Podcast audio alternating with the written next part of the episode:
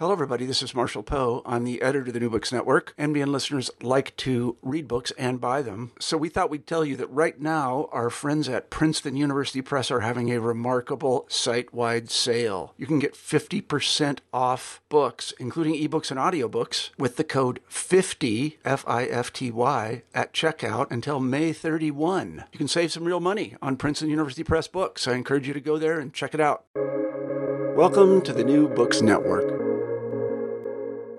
Hello, you are listening to New Books in American Studies, a channel of the New Books Network. I'm your host, Jackson Reinhart, and I'm here to talk uh, to talk with Andrew R. Polk about his new book, Faith and Freedom: Propaganda, Presidential Politics, and the Making of an American Religion, published by Cornell University Press, 2021. In Faith and Freedom, Andrew R. Polk argues that the American civil religion so many have identified as indigenous to the founding ideology of the country was, in fact, the result of a strategic campaign of religious propaganda. Far from being the natural outgrowth of the nation's religious underpinning or later spiritual machinations of conservative Protestants, American civil religion and the resultant Christian nationalism of today were crafted by secular elites in the middle of the 20th century. Polk's genealogy of a national motto, In God We Trust, revises the very meaning of the contemporary American nation. Polk shows how Presidents FDR, Harry S. Truman, and Dwight Eisenhower worked with politicians, advertising executives, and military public relations experts, exploited denominational religious affiliations and beliefs in order to unite Americans during the Second World War and then the early Cold War. Faith and Freedom is a pioneering work of American religious history by assessing the ideas, policies, and actions of three U.S. presidents, their White House, and their White House staff. Polk shed light, sheds light on the origins of the ideological, religious, and partisan divides that describe the American polity today. Andrew, thank you so much for joining me uh, on the podcast today to talk about your wonderful and highly researched new book. Thank you, Jackson. I really appreciate it. Thanks for having me. Yes. So, a first question before we get into the content of the book, just tell me a little bit about your academic background and how that contributed or led to the writing of this book, Faith and Freedom. Yeah, thanks. It it was not a straight path.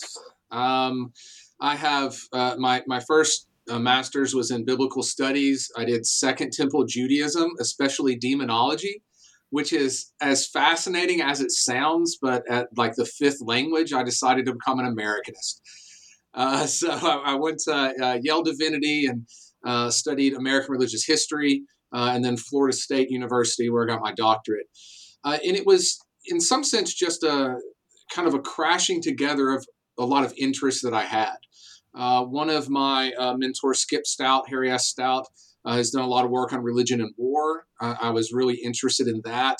Uh, I've always been fascinated in, in religion and politics. Uh, Randy Balmer, another mentor of mine, and it all kind of came together with uh, the brilliant Amanda Porterfield, who said, "Hey, no one's really looked at what's happening in World War II. Why don't you look at that, right? A lot of people, by the way, have looked at World War II, but religion in World War II has been uh, missing to some degree. And when I started looking into that, to my surprise, quite honestly, uh, what I found was a whole lot of what we talk about, we think about in like the 1980s or late 1970s, moral majority, religious right. But all of that was coming primarily not from religious leaders, but from politicians and advertising executives and in military public relations or what they specifically call themselves propagandists. And, and as I dove into that, um, what I found surprisingly was that much of what we think about in the 80s is in large part um, reusing, perhaps regurgitating uh, stuff that happened two decades beforehand. Uh, so that's how I started looking to how did that happen? What what is going on here? Uh, and it all came back to the White House. Uh, and I thought that itself was uh, was interesting and relevant to the way we talk about religion and politics. So before we jump right into the, the, the White House origin, as you say, of this faith and freedom, tell me a little bit about what faith and freedom exactly is as a concept.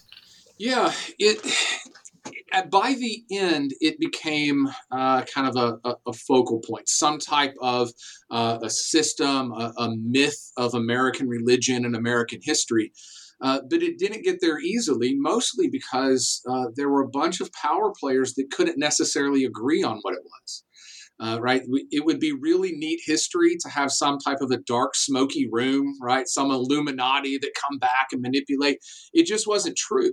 Uh, there were a lot of politicians, business leaders who were a part of this, but they didn't all agree on what was together. The core elements of it uh, that were pretty consistent over these three administrations was the idea that at, at the heart of America, despite all its differences, there was religious unity right? And there were were intense discussions over this, right? That especially during World War II when it started, how do you unite how do you unite Americans who are all so different? You can't use class. You can't use ethnicity. You can't use race, right? So, how do you do it? Well, what they decided, I would argue naively, is but in the end, aren't all Americans have the same religion? You're either Catholic, Protestant, or Jewish, and they're all kind of the same thing. And so we have this to work with. Um, and then as they grew it, when they said all Americans are the same, we worship the same God, as they crafted, in some sense, who that God was and, what the worship was, they started adding the elements, right? Why do we, what are we uniting people for? Once we were past the war effort, then it became a big question. We still want to do this. And their conclusions were uh, in this new world, post World War II, one, uh, it is the the idea of religion was really religious freedom in not separation of church and state, but this kind of mystical Judeo Christian religion that, by the way, did not only began in the 1930s. Judeo Christian wasn't a thing before, it was relatively new. So, that Judeo Christian tradition, that religious freedom, uh, combined and is the thing that, that held to free market capitalism and an expansion of the military, a large standing army, uh, which used to be anathema in, in American history. And then the fourth element that tied into it, uh, really because of the context and circumstances, and quite blatantly, the uh, racist tropes of the people who created it, was you do not talk about racial injustice so much so that that was not only patriotic, but somehow a type of spiritual virtue unto itself. That if you are a true American who loved God and loved the country, uh, America is not a divided place. Don't divide us, right? I mean, you can hear these types of ideas that, again, were repeated in the 80s and have been repeated in the past five years. Uh, but it's from the 1940s and 50s. And that became the American ideal religious uh, freedom, religious values, religious virtues were about those other three political objectives. Uh, and it all got tied in together. One of the kind of, I think, incendiary or provocative aspects of your title, and you, you mentioned this as something that the participants in this construction of faith and freedom agreed to, was that they were promoting propaganda or they were propagandists how are you conceiving of propaganda? I think in you know post in our kind of post Orwellian notion of propaganda, it is kind of evil and always false and thought controlling, and there are elements that you agree that it's true. But but what what is propaganda to these ad executives and presidential figures and uh, army folk? Yeah, it, I mean, in some sense, it can get technical, right? And, and we're looking at it, as you said, in a time period in which, even in this really 20 year period that I'm covering, the not necessarily the concept of propaganda, but kind of the, the social and political feeling about propaganda changed over time, right? Congress passed laws that propaganda is something that we do out there right? We can have, uh, you know, radio programs in Europe, right? And we're trying to move beyond the Iron Curtain. That's where we do propaganda, but don't do it to the American public. And part of the reason is because some of the campaigns that I talk about in the book. Uh, I mean, the, the U.S. military censured, or the, the U.S. Congress censured the military for what they called, quote, domestic propaganda campaigns. Uh, the military, by the way, just took that, said, no, we don't do that anymore, took the same budget to something else in a different name. But in their understanding, propaganda was not the nefarious connotation necessarily that we think of it. Uh, propaganda was the way to to create uh, what we would call a worldview, right? A paradigm, a sense even of feelings towards ideas or objects or policies. Uh, and it was something that they conceived of. It can be a good, right? That we're fighting, in, to use more modern ideas, right? Hearts and minds. We're fighting for hearts and minds. Well, you know, when the Bush administration talks about hearts and minds in Iraq, it was similar to the way that the, the Truman administration talked about winning in hearts and minds on the home front, right? In America. We need to teach people what America it is because we're fighting this godless enemy of the communists and they're coming after us. And so people need to understand what America is and, and what Americans should be. And it wasn't seen as nefarious. It was it was in some sense responsibility. Uh, and so they went through it. And I get that uh, certainly people would say the idea of religious propaganda is, is problematic to some degree. Uh, but the people in their day and time specifically called what they were doing propaganda, right? They, it, wasn't a bad thing to them. They called themselves this. That's what they were. They sold themselves to. We'll help you with your propaganda because it was, some sense, good propaganda or propaganda to positive purposes. Uh, but again, by the really 50s to mid 50s, uh, most of the political establishment shied away from propaganda. Uh, they were just doing influence campaigns or indoctrination, right? Um, but to them, propaganda was good if it's used for good purposes. When I was a student at Vanderbilt University, the library is full of uh, posters from the World War II anti fascist posters and we all agree that those posters are correct, uh, talking about civil liberties and free discourse. But nonetheless, the those posters are propagandistic, uh, and and so I think even even people today would say there is good kinds of propaganda that needs to be disseminated. So going to the White House, your book begins with Franklin Delano Roosevelt. He he's attempting to foster religious unity for, so for two questions why is he doing this and then what challenges or obstacles does he face when he tries to forge this religious unity yeah he, he's trying to do it initially before america enters the second world war so the, the war is raging in europe he becomes convinced that america is going to enter the war there's no way to avoid this the, the american populace disagreed with him uh, but that was part of his challenge. How how do I unify Americans towards the war effort, um, and in some sense push them into this? Ha- have an idea of what America is, and therefore why we need to fight uh, in this conflict. And as I said, it, there it, there was debate over how you unify Americans, and what they came down with was religion.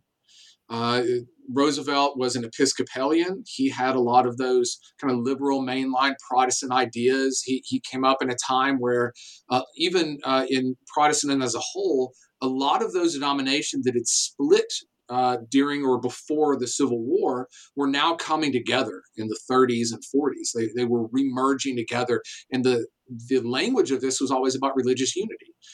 And so he decided the way is to unite these factions. Catholics, Protestants, and Jews together are all the same thing. And we at least can agree on this. The this changed with him a little bit. Uh, but in his mind, it was at least religious freedom, that religion is good for the world. And therefore, he set about doing that. I, I begin the book with uh, his Christmas letters. Uh, he, he wrote letters to who he decided were the three representatives of Catholicism, Protestantism, and Judaism. Uh, and it was weird. I mean, to uh, um, the the, rep- the Jewish representative, he talked about the great story of Christmas and how that bring it was just it's almost nonsensical in, in today's idea.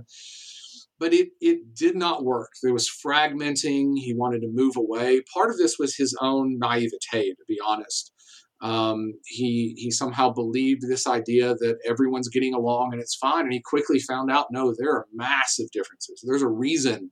There's just this massive change in American Protestantism versus and with Catholicism, with and against Judaism, right? All of this was coming in together. Uh, so it was both his misunderstanding of what unity could mean religiously, and also, quite frankly, a bunch of religious leaders and institutions that did not feel the President of the United States could and should talk about religion the way that he was. That was their field. They had no problem telling him what he should do politically. But if there was going to be a cross of that great wall of separation between church and state, it only went one way. Uh, religious leaders could talk to political leaders, but political leaders should not tell religious leaders what to do. And then there was Pearl Harbor. And we were in the Second World War, and almost all of America went to war. Uh, and the thing that seemed so absurd before the war, in large measure, most of those religious leaders hopped on board. And, and they had revival meetings with the American troops, and they published all of these uh, periodicals and their own Bibles, and, and they were sent out by the War Department. There, there was no issue with this whatsoever.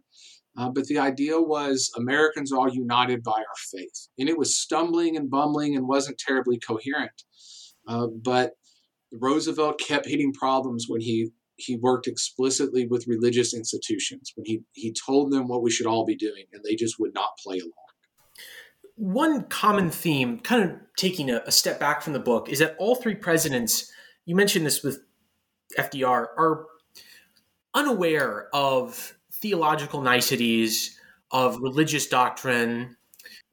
What was it was it was it just their individual contexts or was there something you mentioned this with kind of liberal mainline was there just something in american religiosity that led to all three men having either either ignorance of or an aversion to especially in the uh, truman and eisenhower's case of theology religious beliefs religious distinctions yeah, it's, it's hard to know for sure. Um, certainly, there was some naivete or simply personal ideas that are, are associated with it. Um, that, if nothing else, was the consistency really between uh, those three presidents, which didn't terribly have a lot else in common. Uh, but they both agreed that those religious, theological, uh, doctrinal differences were just kind of irrelevant. They just didn't care for different reasons. Uh, Roosevelt believed in kind of the Episcopalian big umbrella type of ideas. Uh, Truman was raised Baptist, but just he really hated religious institutionalism and, and all of this, uh, re- religious um, structures that didn't allow people to practice as they felt. Uh, and Eisenhower was similar. He he was not baptized till after the election. He became a Presbyterian famously, and and he constantly upheld these religious ideas, but he could not stand these doctrinal squabbles. He he thought they were insane. The other aspect of it is those theological and doctrinal differences were irrelevant to the thing they were trying to do. It just didn't fit their purposes. It wasn't that they thought necessarily bad or they it just it didn't matter. What they were trying to do was convince and or remind Americans, they use that term sometimes, that we were all together in the things that mattered. And the things that mattered were there was a God, that we should worship God at the synagogue or church of our choice in whatever way that you wanted to, right? Liturgy was irrelevant to them. But that common worship of God strengthened America so that it could be the freest nation on earth and have free market capitalism to become an economic power, a large standing army to keep peace throughout the world. Isn't that what God wants us to do? And that to, because that was America's providential purpose, anything that undermined or weakened America was unpatriotic and sinful to some sense. Uh, and so those doctrinal differences were simply bad. They were irrelevant. They, they didn't help America and therefore didn't advance the will of God. And that's all they cared about. So FDR uh, runs into problems and troubles with not only major Jewish and Catholic religious figures, but also the FCC, you know, which is now the NCC, the Federal Council of Churches. Uh, he then goes to the you know, Office of War Information and elsewhere. How does Harry Truman build off his predecessors' policy, unifying policy of religion through these non-religious institutions and then also how did how did Harry Truman kind of go in different directions than FDR obviously Harry Truman had more time to develop this but what are some of the key key similarities and differences that Truman was doing with this faith and freedom policy? Yeah I mean really the answer to both questions is the advertising council so this was a group that was started during uh, the Second World War. They called themselves the War Advertising Council. Uh, it was really a, a, bunch of advertising executives worried that the federal government was going to shut them down. Um, when you're trying to convince Americans to grow victory gardens and to spend less and to do uh, an industry whose entire job was to get people to buy things they may or may not need, seems to be antithetical to that. And so these ad executives got together and said, well, the best way to counteract this is we, we're really good at telling people things, convincing them of things. Why don't we just volunteer to help the government? And so they did. Uh, and the War Adver- Advertising Council was responsible for a lot of the, the slogans and things that went Rosie the Riveter, uh, right? Smokey the Bear, Loose Lips Sink Ships, all of these things. That was all the Advertising Council and they told the US government, What do you want us to tell the American people? What do you want the American people to know and believe? And we'll do it. And, and they were really good at it. There was also, also as you mentioned, the, um, uh, the Office of War Information. Uh, they were specifically within the US government, their propaganda arm, intentionally for that. Uh, but they got on the wrong side of especially a bunch of Southern Democrats in Congress because when they talked about unity, they started to talk about racial unity and that we need to have liberty and freedom and treat all Americans equal. And in essence, the US Congress said, You're done. We're not doing that. And they took the budget and just gave it to the Advertising Council because they did better. And so at the end of the war, uh, Truman invited the Advertising Council. This still blows my mind that it's a it's a memo organizing all this within the historical record, in which the Truman administration invites the Advertising Council leaders to come and have what they called in the document. This is what they sent to them. Let's have quote secret indoctrination talks end quote with the Secretary of War, with Truman, with the Vice President, with the leaders of the intelligence agencies. They invited these ad executives to come in to have secret indoctrination talks to see what how they could use them as the war ended. And, and one of the ways they decided was religion. Uh, now, Truman, is, as you mentioned, he really went back to the same way that Roosevelt did it. He didn't know how to talk to religion and religious people without using religious institutions and leaders. And it was the exact same frustration. They just would not play along, um, especially the Federal Council of Churches. Uh, they were really convinced that in this new world, they knew best. And so they continuously sent Truman these policy um, matters, the, these documents telling him how to do it. The UN was going to solve everything. They were really uh, on the United Nations. Uh, they were con- convinced that disarmament was the wave of the future, and they kept telling Truman what to do. Except whenever he would say, "Well, let's use this for religious unity in the world," they would they would just scoff at him. And so eventually he bypassed them because of the Advertising Council. He, uh, it, it, helped that the, the U.S. Uh, military, especially the Army, really wanted to convince Americans, especially Americans, mom, American moms, that uh, their children, their sons would not be ruined going into the Army. So they started their own parallel campaign and they worked together.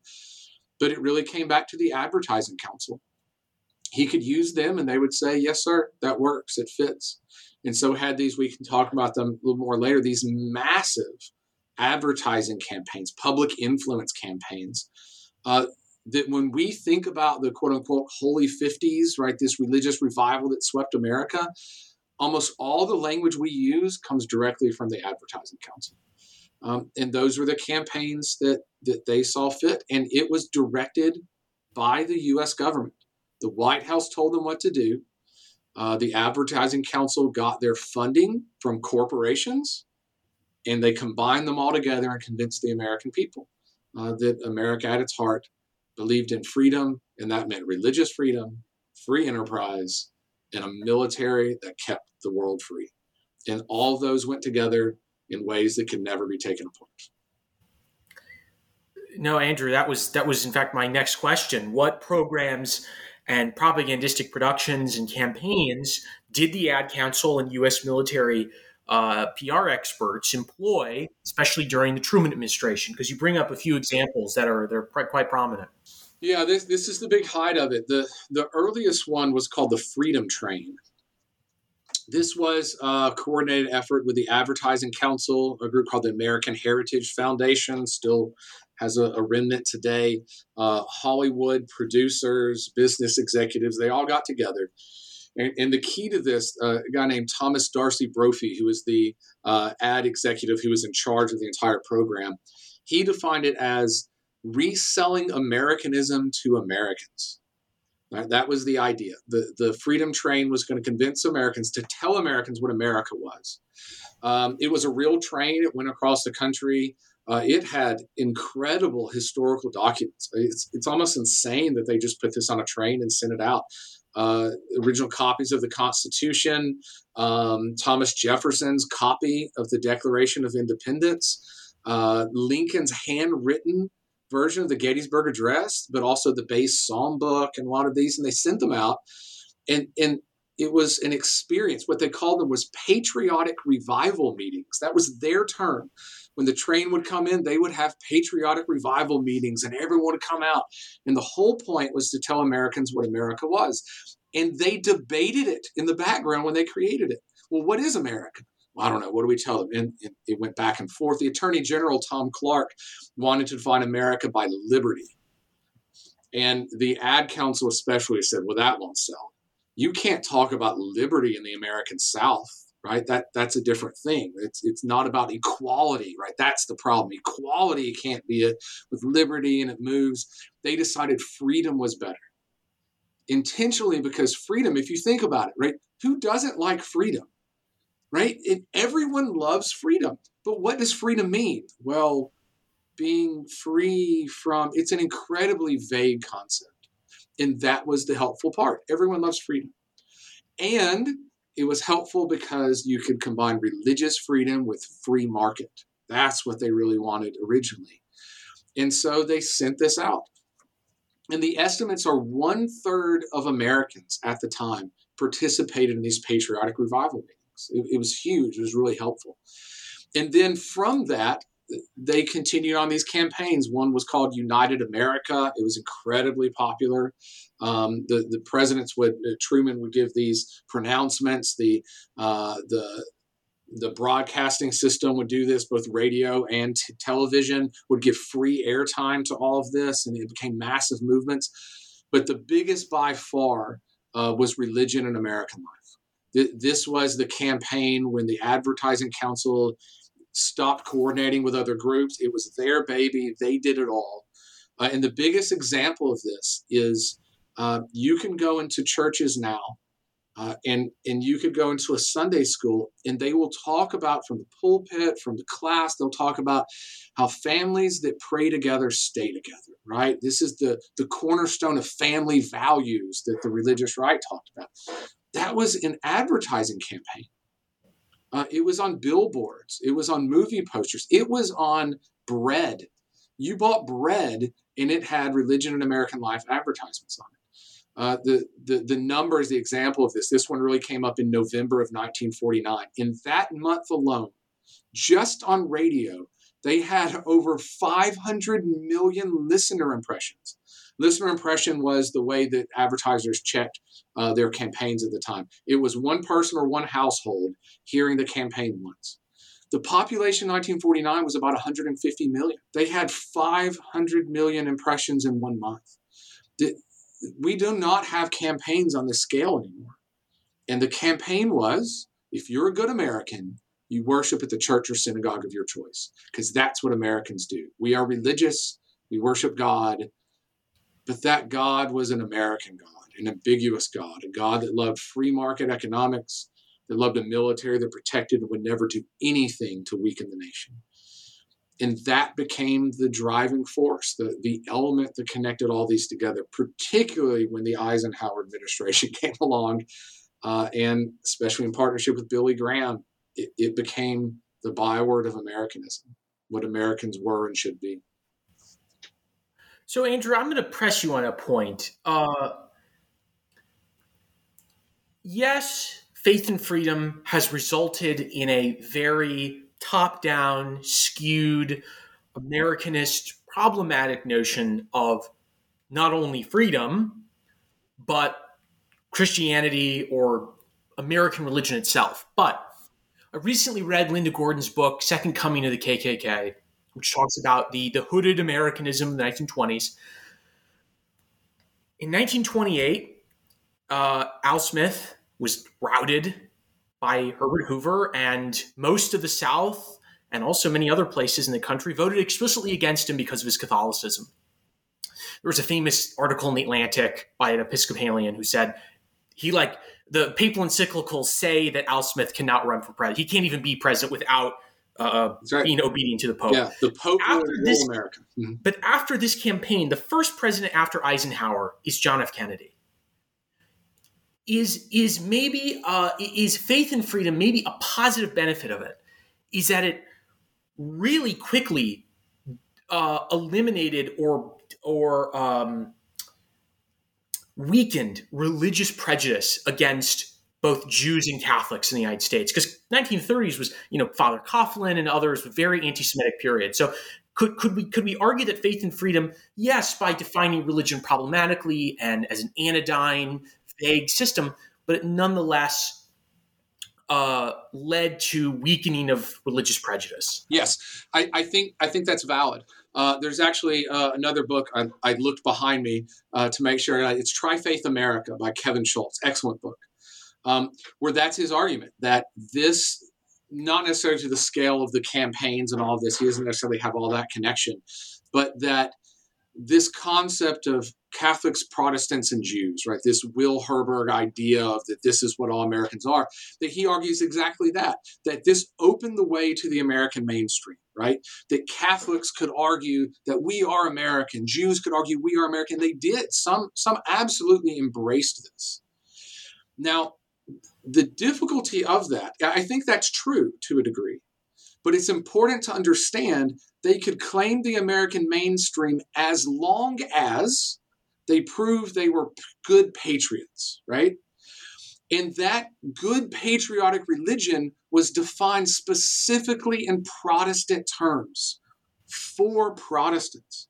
Again, when Roosevelt started this, he did not understand why Cyrus Adler, this Jewish representative he wrote to, could have any problem whatsoever with understanding the you know the christmas star and we are guided by this to see the savior. Like why would that be an issue? This is all we are right? Catholics can have no problem as long as um, they they worshiped a god that was open was american that loved these ideals right? So they could absolutely they, they gave entrance as long as they paid the price and the price was anything we would call the theological distinctives of those faiths, right?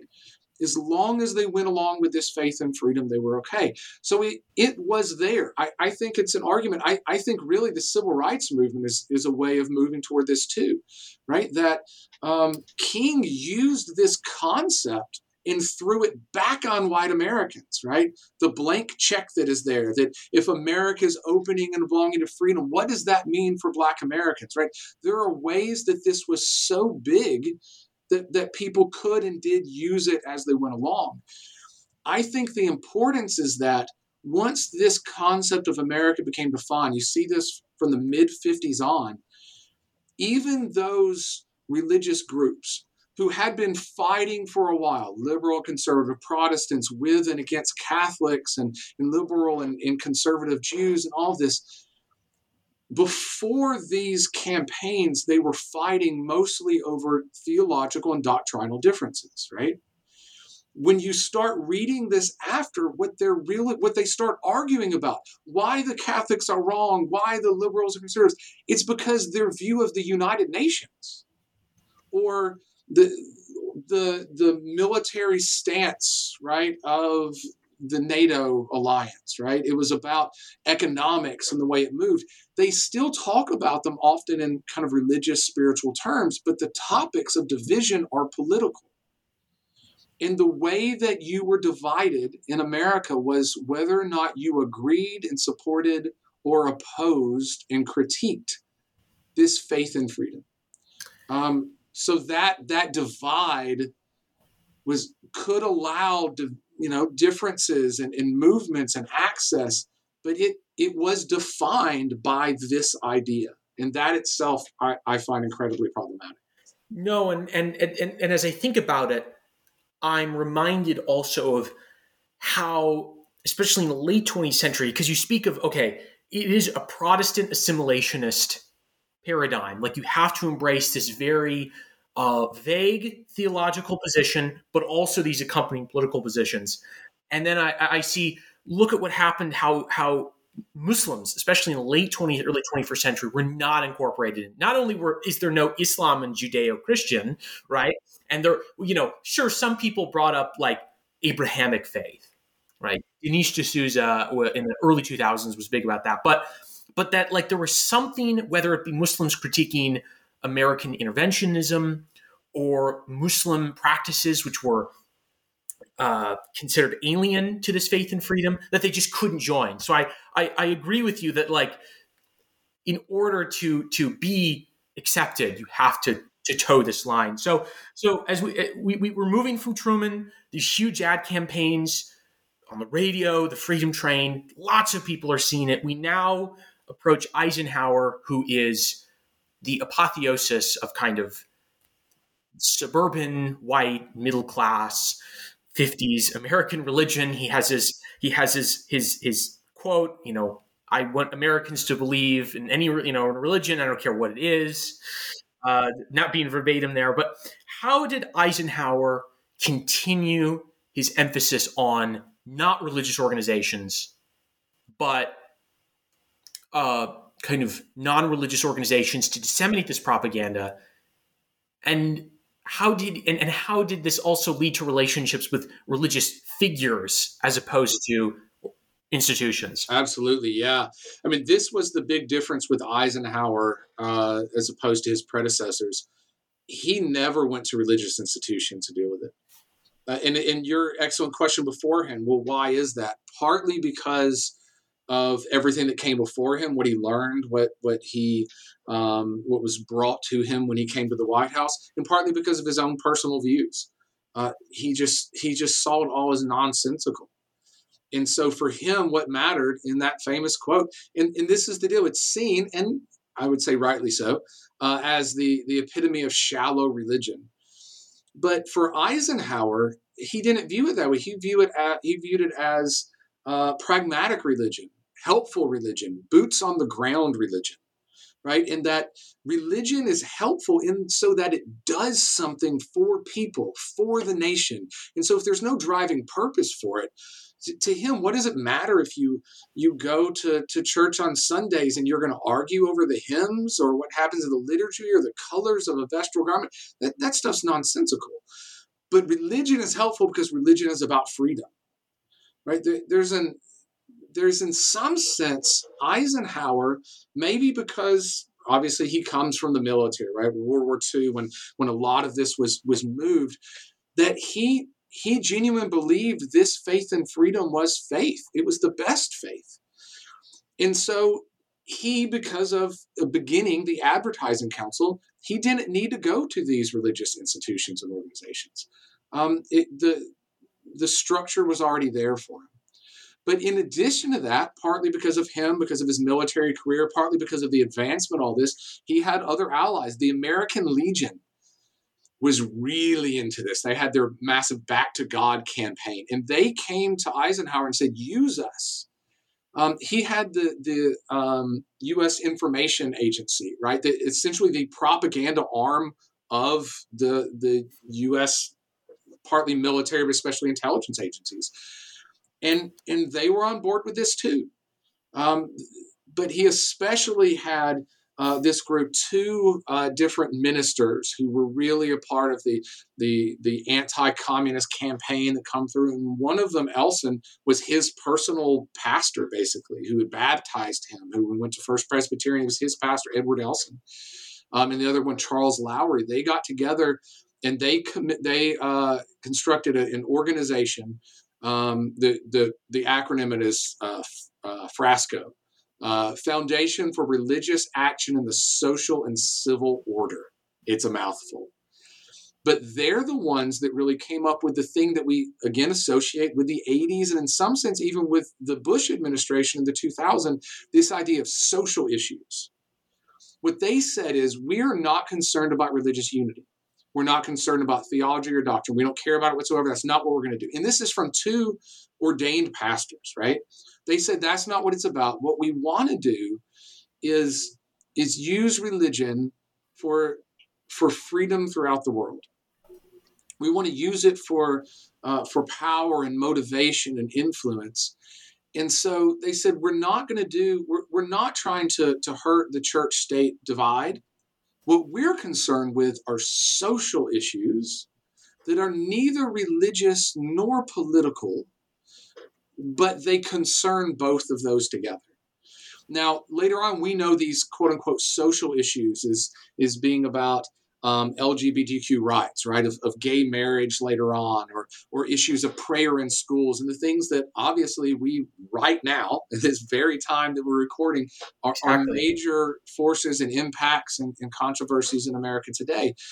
At this point, their social issues were issues of uh, military preparedness, uh, issues of free market economics, uh, issues of, um, of, of unity, not religious unity, but kind of civil unity as it comes together. Downplaying racial integration. That's exactly right. Not yeah, you cannot do that. That's it's only going to weaken the country. Um, no one who loves America would bring up racial injustices because all it does is divide us. Why would you want to divide us? Are you a communist? Right? These are the things that matter to them. Uh, and so their way of going about this was not these massive campaigns, probably because they didn't have to. The Ad Council was already doing it. Their idea was if you can get leaders, uh, influencers, right? This is the word that we would use today, right? Uh, like Instagram influencers. Uh, if you get uh, religious leaders, you get Hollywood celebrities, you get political leaders, if they all start using the same language, if they are behind this, all Americans will be behind it too. And so, even uh, parts of the, the presidential prayer breakfast are uh, associated with this, of these um, massive conferences in Washington, D.C., with world leaders coming together. And all of this was about this same concept of faith and freedom. And that was the way that, that Eisenhower did. He loved it because it's useful, right? Religion must be useful. Uh, and, and the usefulness was specifically to him, the policies that he favored, uh, but also, maybe to his credit, he thought that was best for America. And so the, when you get those objectives and that's good for America, it's a good thing to do, no matter how you need to get there. What led to the crack up of this? It seemed that throughout the early and mid 50s in Truman and Eisenhower, it seemed that institutions and also people were really behind this idea. This was very popular. Church attendance was way up. This is the famous, yeah, the the, the Holy Fifties. Uh, Ninety nine point something percent of people believed in God. Right.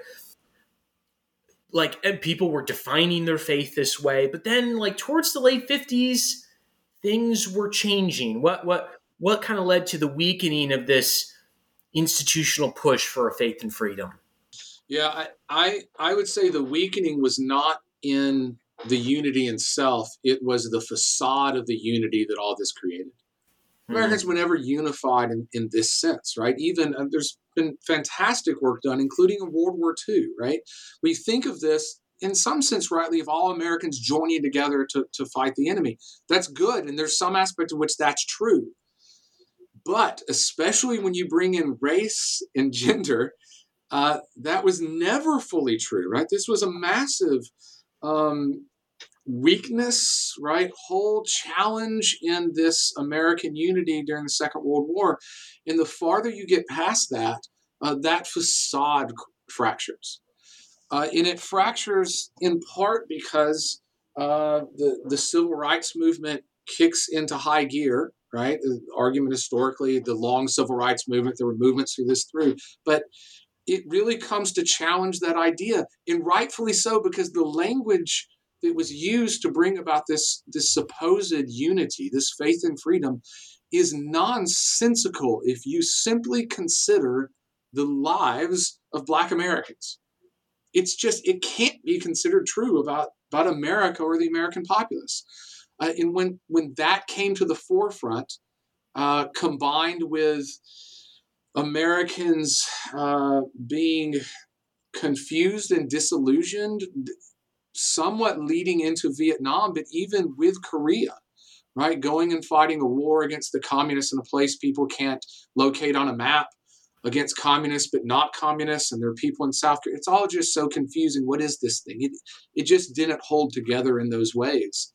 And so, as Americans in reality simply started demanding that this language be truth in reality to them, it was clear that it wasn't really about all Americans coming together and being equal. Again, the Freedom Train, they organizers, they rejected equality as a definition of America. Freedom was better.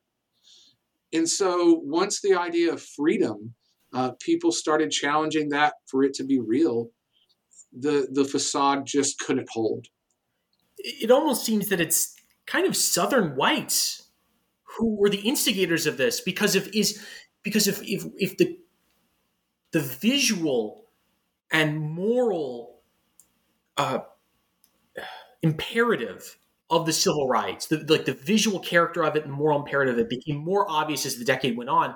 That really was only spurred by massive resistance, like the um, Little Rock High School or the uh, uh, uh killing and lynching of blacks throughout the late 1950s, uh, etc. So it, it almost seems that like this facade wasn't destroyed by, I mean, in a sense, I'm not trying to deny agency to civil rights leaders, but it was just the, the this massive resistance to any form of integration that led to uh, more and more people saying this isn't right.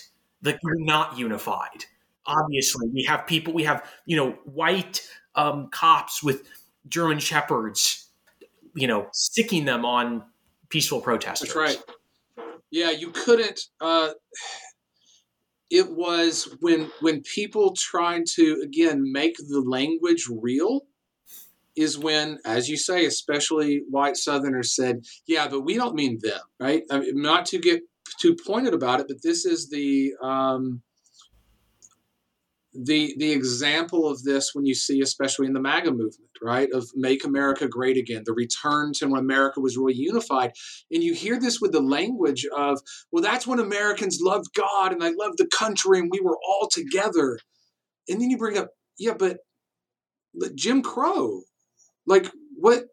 How how does that fit? Well, the answer is it doesn't. It obviously doesn't. It can't and in the 50s, when Black Americans said, "But so us too, right?" Well, well, no, you're. We didn't mean you, right? It, it in some sense goes back to your your uh, question of uh, this allowing entry for Catholics and Jews in the country.